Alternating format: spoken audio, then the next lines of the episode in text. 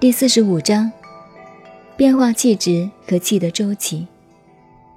同时，在此也可附带的提到有关儒家学说变化气质的观念。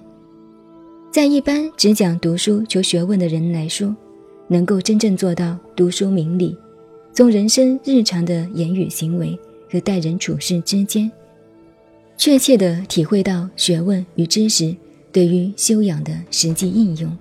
做到心平气和的，便是学问变化气质的最明显造诣。这是由心理入手，改变心性修养的路线，确实有理，一点也没有错。但严格的说来，这还只是属于养气和养心的功夫。气变而志未变，所谓质变，必须是连带生理功能的转变。如果只从心性修养，而不配合生理修炼，到达上述气助神闲的境界，那么所谓变化气质之道，也仅仅是属于理念上的名言，而并非实际屡见的凯切功夫。如上所说的种种，我们平常学习佛家天台宗的随息、数息、观息，和道家的心心相依。以及一般内家气功的种种修炼方法，对于达成炼精化气和炼气化神的作用，又有什么关系呢？关于这个问题，说来便会牵连到一般丹经造书有关人生呼吸的理论了。许多专为修道、修炼内丹或者静坐功夫的书籍上，有关人体气脉的理论，大体都是根据原始医学原理的《内经》。和南京的抽象观念，说明气机与气脉在人体内部的行度和作用。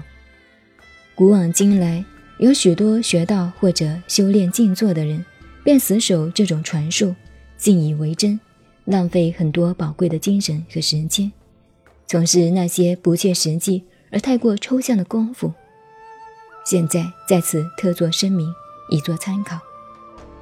我们过去原始粗浅的自然科学观念，往往把许多事物都纳入古代天文数字或者抽象的易经象数的数字里去，所以许多丹经道书也随内南两经一样，把人体的气脉作用区分为五候、六气和三百六十周天度数，或者八八六十四卦的观念，因而使后世进入到似是而非。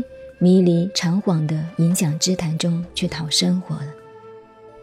例如，古代最早的天文学理之说，认为周天三百六十五度四分之一，太阳每日绕地一周而过一度，每岁计三百六十五度零二十五刻，太阳行一周天即是一年，四年共经营百克而为一季。人生是小天地。气脉运行之术也同此规则。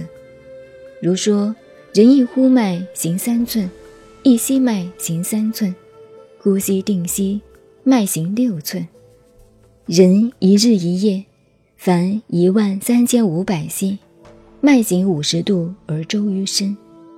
这等于说，呼吸气两百七十息，脉行三十六丈二尺为一周，五十度周身。即一万三千五百息，脉行八百一十丈，每日从饮食起伏而至于卯。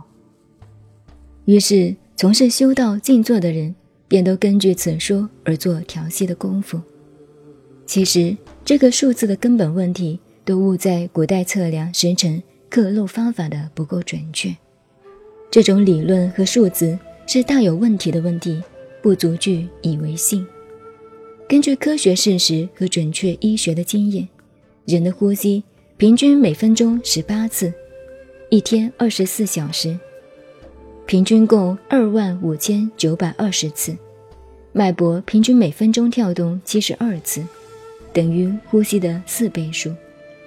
太阳系统的运行旋转也是两万五千九百二十年为一周期。